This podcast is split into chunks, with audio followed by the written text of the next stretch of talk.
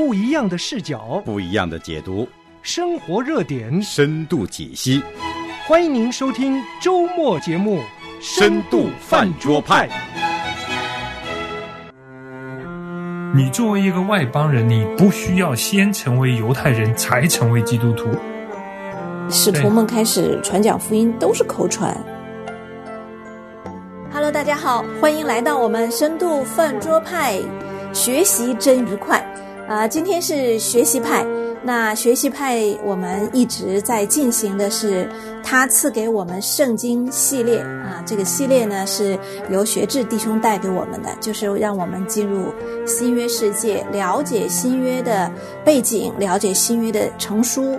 那我们现在呢正在讲的就是新约正典的形成。啊，我们先跟学智打一声招呼，你好，学智。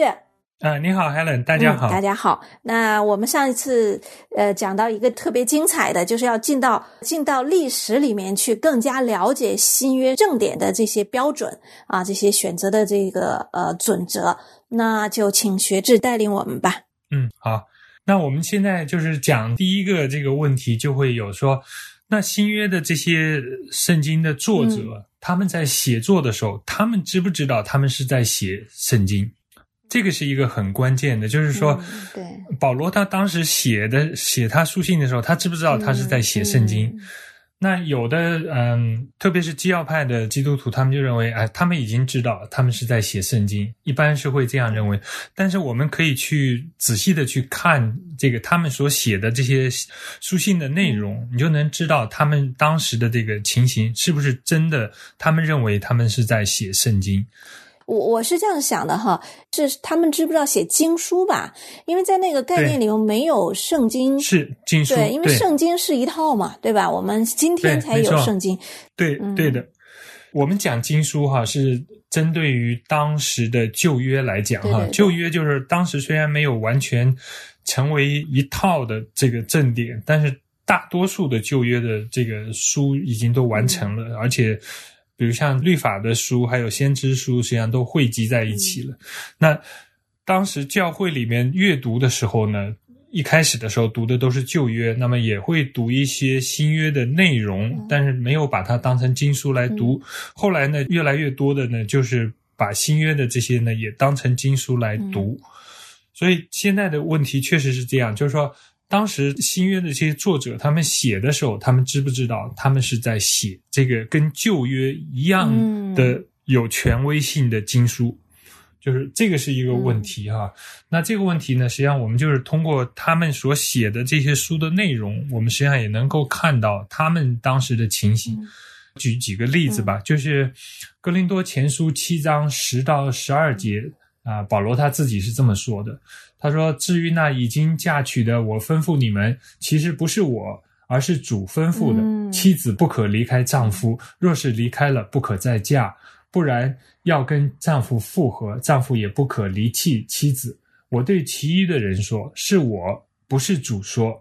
倘若某弟兄有不幸的妻子，妻子也情愿和他一起生活，他就不可离弃妻子。啊，这里面保罗讲到这个婚姻嫁娶。”但是实际上，他中间，呃，插进去两句话哈。一开始是讲那个，其实不是我，而是主吩咐的。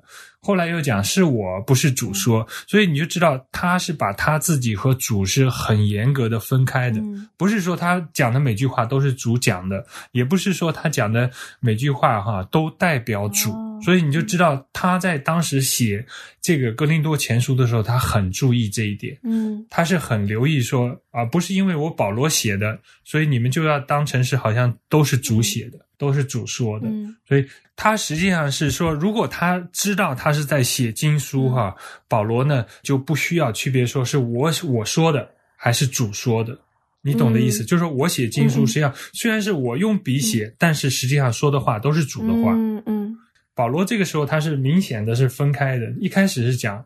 不是我是主吩咐的，这个时候他是说，是是主这么吩咐你们的啊，他强调。后来说是我不是主，那这边又是讲啊，这是我的意思，这不一定是主，他不不是说这不是主，这他说这不一定是主的意思，但是你们要揣摩，对吧？对对。这个只是我在讲我的意思。所以保罗的书信里面，就是说这一点就是表达出来，他实际上是他很清楚的来分界他的意见和和主主的意思。嗯嗯嗯，对，他是很清楚。而且另外一点呢，保罗书信里用非常非常多的旧约引用，就是我们讲到新约引用旧约，保罗用的非常多。他为什么要引用旧约？如果他在写新约圣经，如果他写的是经书，你懂这意思？就是说，他是在用一个有权威的东西来印证他所说的。嗯这个证明就是说，他写的东西在他认为是没有和那个他要引用的东西同样有权威。因为如果是同等权威，他就不需要引用他，就是他不需要引用旧约。他说我直接我保罗就怎么样怎么样，你知道？他引用这么多旧约，就证明说我保罗当时我需要有一个权威性的东西来印证我所说的东西是有权威的，所以是这一点呢，是也是就是讲出来，保罗他当时写的时候，他不认为他是在写嗯经书，对对对新的经书。另外还有一点就是很有意思，比如像保罗他的神学思想，比如像阐述的比较多的在罗马书里面哈，那他也写加拉太书。那罗马书和加拉太书的神学思想来讲，就是很接近，他们都讲同样的东西，就是说你作为一个外邦人，你不需要先成为犹太人才成为基督徒，你可以直接就成为基督徒，你不需要守犹太的这些律法，你要受割礼，这些都不需要。但是罗马书写的非常非常的平和，他是写给在罗马的人，那些人他并不认识，所以他写的那个书信就非常的就是娓娓道来，用了很多的旧约的内容来印证他所讲的话。但是加拉太书不一样，加拉太是他建立的教会，他讲话一点都不客气，嗯他讲话非常的粗鲁，甚至是可以说非常的很粗暴。很无理，甚至有，比方加拉太书五章十二节，他说恨不得那骚扰你们的把自己阉割了，哦你知道，像这些话他都会写进去，你就知道他在写那个书信的时候，他完全表达他当时那种愤怒，对，对嗯。你知道，表达出那种愤怒，所以你要知道，如果他真的是在写经书的话，他可能会等一等，歇一歇，等情绪过去了，嗯。然后再好好的心平气和的来写一封书信，知道，就不是说那种很情绪化的里面他来写这些东西，对，所以这个是挺有意思。但是呢，就是新约里面有一封书信是例外，嗯这封书信例外呢，就是启示录。启示录它是例外的。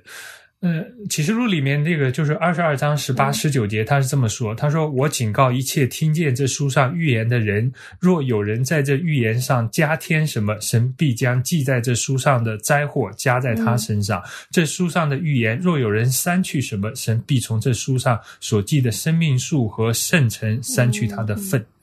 那这个就很明确，就是他基本上是讲说，我这个书是不可以嗯删减。他就在宣告哈，这就是权威，宣告这我是经经书，对对对，对，我是经嗯。书，就是说，之前我就讲一个权威的书，我要给你删节啊、嗯编啊、重新做呀、但是经书你绝对不可能加嗯。减，这这些工作绝对不能做。它实际上是引用的是呃《生命记》的四章二节，《生命记》四章二节，摩西是这么说嗯的：摩西他说：“我吩咐你们的话，你们不可加添，也不可删减。”好叫你们遵守耶和华你们神的命令，就是我所吩咐你们的。这是摩西的话。所以启示录是很明确的，是强调说我写的是经书。但是教会历史上也很有意思，就是只有这一封书信是强调说我写的是经书，但是也只有这一封书信是最受争议、最后才被接纳的一封书信。就所以有的时候你就反过来讲，就是说。呃，讲这样的话，有的时候适得其反，嗯就是说，因为好像你特别强调这一点，反而让大家就觉得，嗯，是不是这么回事儿？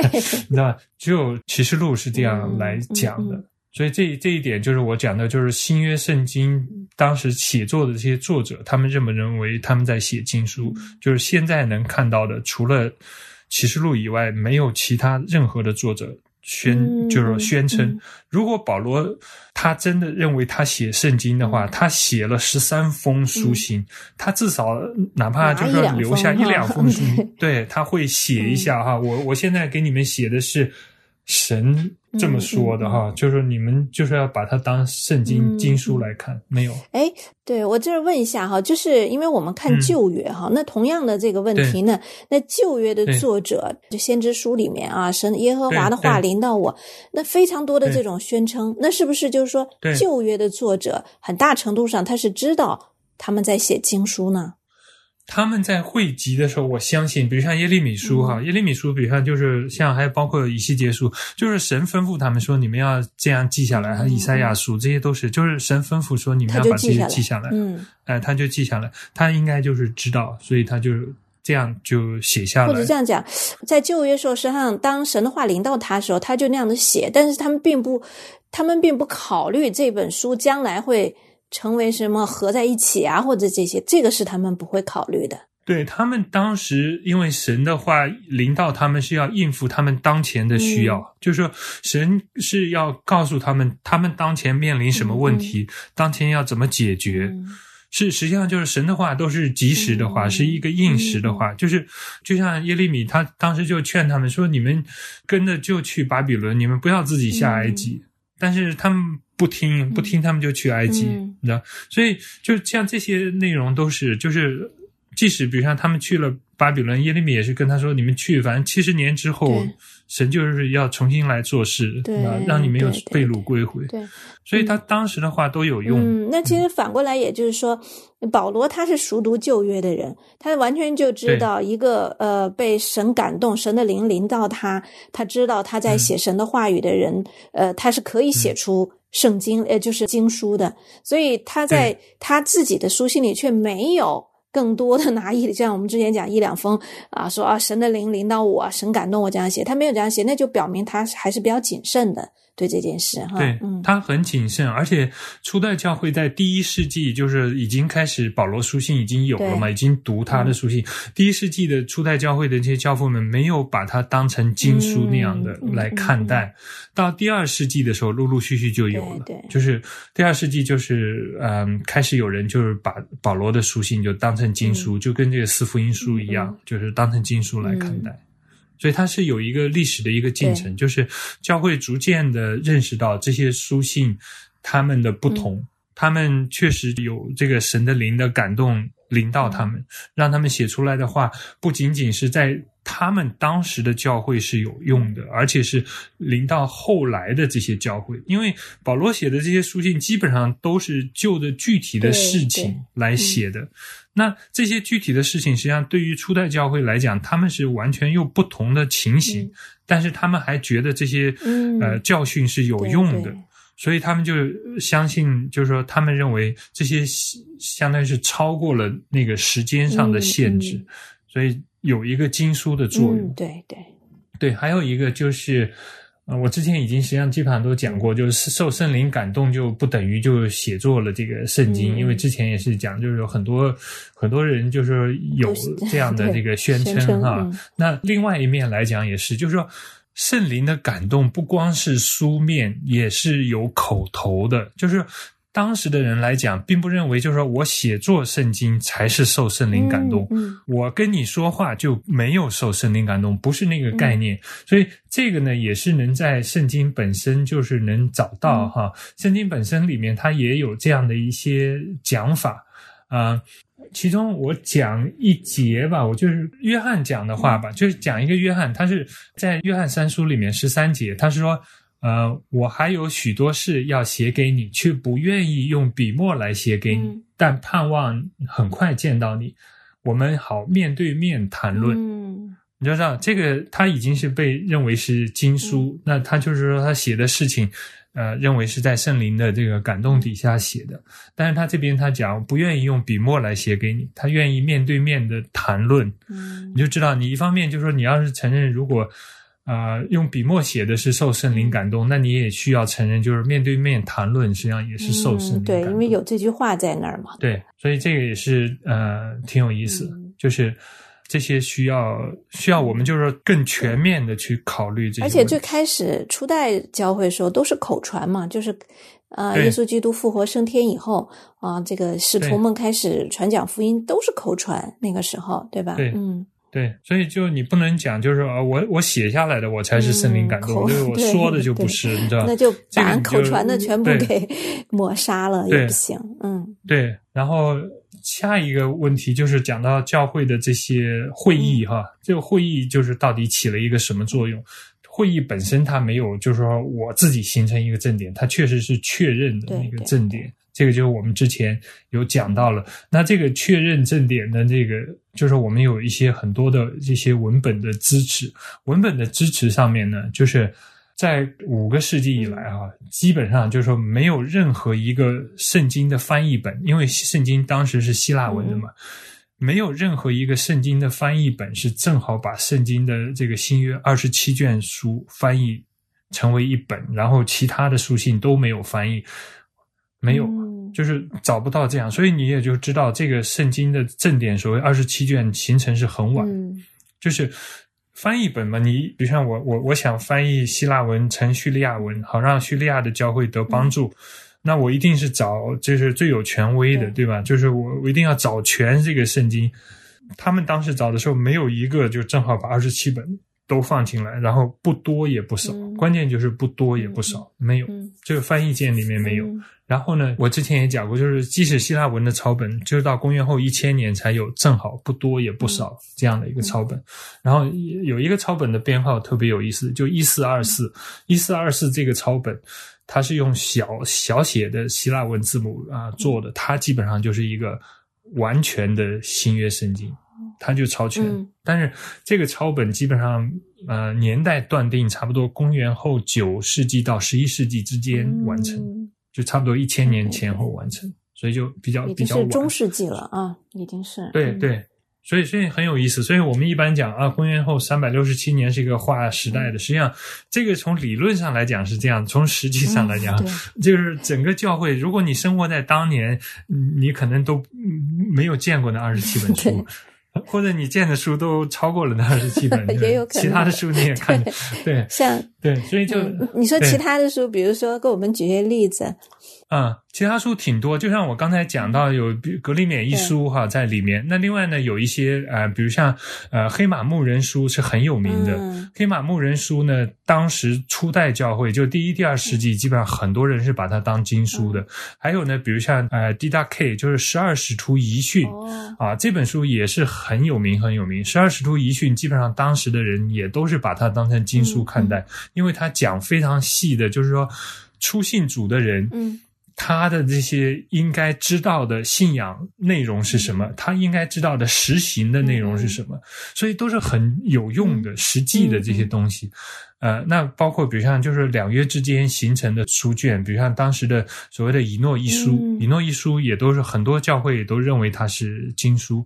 后来甚至到这个公元后四世纪、五世纪的时候，还有很多教会认为它是经书，甚至我们在这个文本里面都还能发现。嗯所以很多当时有经书非常多，这个嗯、怎么讲？就是还有一个原因呢，就是因为经书确定的四个原则里面有一个原则是使徒性、啊，就是一定要使徒，所以到公元二世纪的时候。就出现了很多冒名使徒的书信，那之前没有的。公元一世纪没有什么人冒名使徒来写，因为当时没有这样的一个标准。嗯但是后来二世纪有这个说这个书信要有使徒性，结果就出了很多，比如像有有假冒这个保罗的名写了一本保罗的使徒行传，哦你知道。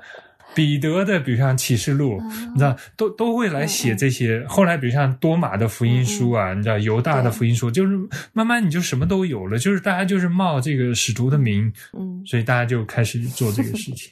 到了差不多四世纪的时候呢，呃，就是因为技术上的发展，所以我们就是拿到了，比如像西乃抄本啊、梵蒂冈抄本这些就全了。嗯。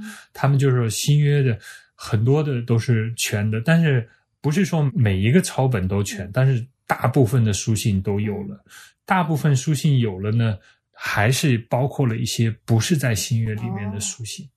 所以这个抄本的情形就挺有意思，就是相当于是从侧面验证我们怎么样来看历史，就是我们的历史是不是只是我们书面的历史哈，就是理论上的历史，嗯实际上实际的情况要复杂的多。对对，所以呃，这边就讲几个主要的人物吧，哈，呃，刚才就讲到这个尤斯丁哈，殉道者尤斯丁，他是第二世纪，我就讲他出生，大家就知道，一般我就用呃一两代间隔的出生，这样大家比较容易知道，他是公元后一百年出生。的。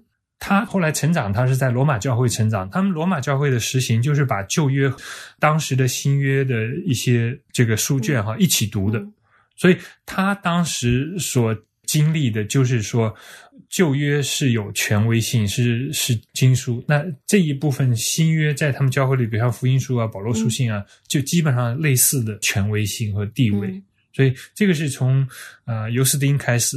那从这个角度来讲，他对于呃正典的形成他是有贡献。另外一个主要的贡献就是，是他第一次提出来说，这个启示录是使徒约翰写的。哦，你知道那个启示录本身哈，他自称只是约翰，他没有说我是使徒约翰，他说我是约翰哈。约翰在这个林里面，在白沫海岛上，那只有这个尤斯丁他自己第一次提出来。他是使徒约翰，这个很关键，因为他提出来这个，对于启示录最后被收录在新约正典里面起了很重要的作用。对对对，你刚才不是讲过，启示录是最晚收进去的嘛？对对。那第二个人呢，就基本上可以讲一讲这个艾任纽。艾任纽是比他晚一代，就是公元后一百二十五到一百三十年出生的人。那我们当时也讲的，就是艾任纽呢，他当时已经。把四福音就是确定下来，就是这四本福音书。然后保罗的书信他也承认。另外，他他对于正典的贡献呢，就是艾任纽他首先就提出来旧约和新约，在这个之前哈，就他提出新约这个字眼，对对，就是他这样的来用这个区分这个经书哈，就是把犹太人用的称为旧约，然后把基督徒用的称为新约，这是他开始，嗯，所以。这个是他的贡献，当然他在其他方面贡献非常大，就是他在反驳这些呃邪教上面哈贡献也非常大。但是这方面他确实很有很有贡献，就是他虽然没有确切的讲新约的经书的内容包括什么，就说哪些是算新约经书，他没有没有确切的讲，除了他认为这个福音书和保罗书信以外，但是他至少提出了这个概念。对，然后第三个人就是再晚一代，就是公元后一百五十五年生的特土良。嗯，特土良就是个非洲人呢，就是迦太基的主教。他特土良呢，他也是就是教会上很有名的这个一个初代教父啊。那他引用了很多的新约的经书，他引用的经书范围非常广。特别有意思的是什么？凡是他认为是新约经书的，最终都没有被排斥在外面。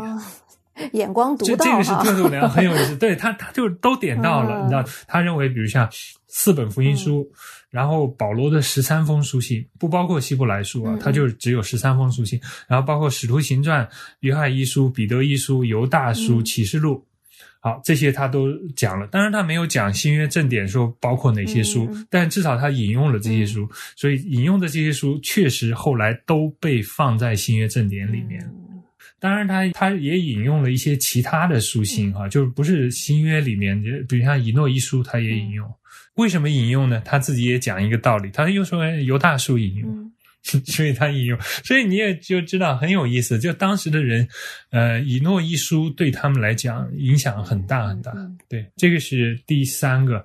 那第四个呢？就是以诺一书今天他在天主教的伪次经里面吗？有的，嗯嗯，很长很长。呃，我当时在读这个，呃，所谓的普通书信或者大公书信，就那七封书信，从雅各书一直到犹大书这七封书信。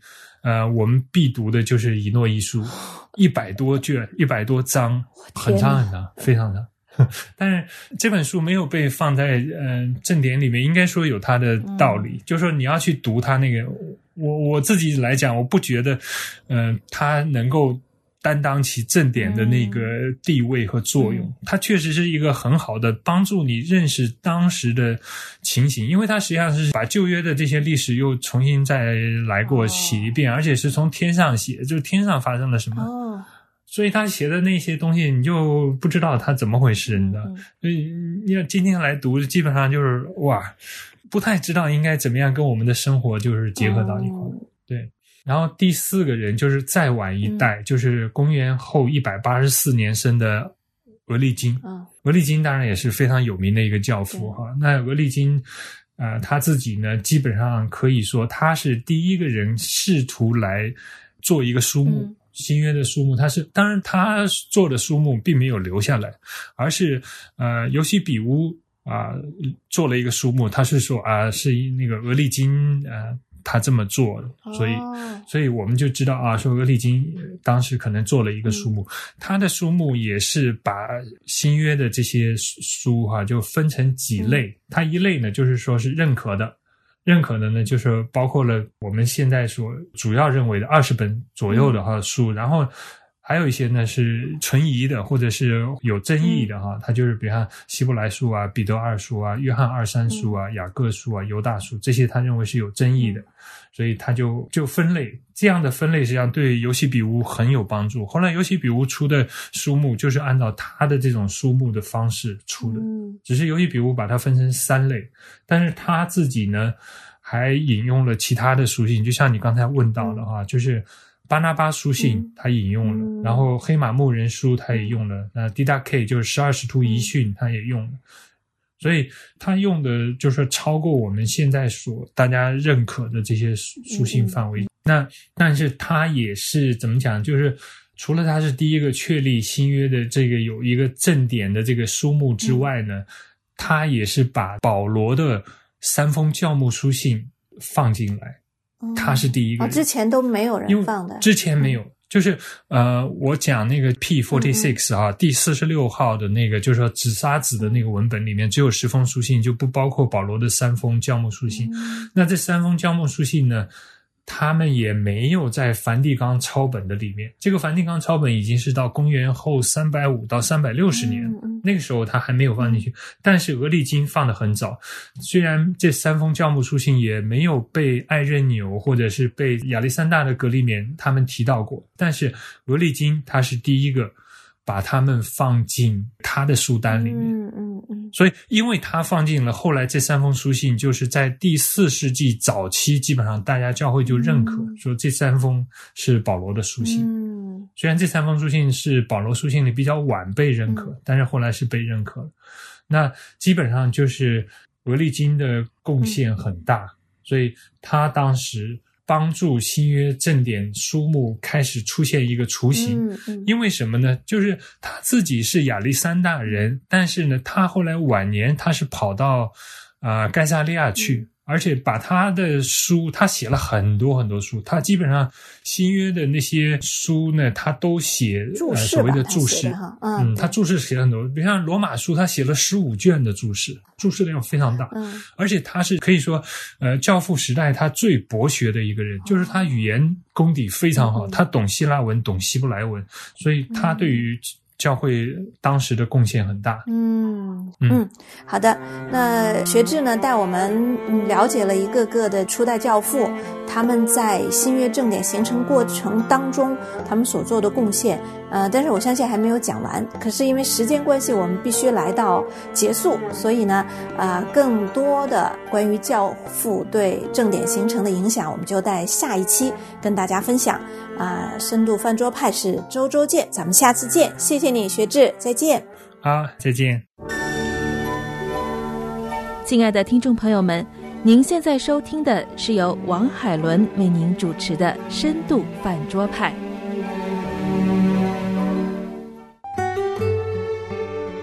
想要参与饭桌吗？想要和饭桌派的主持人互动吗？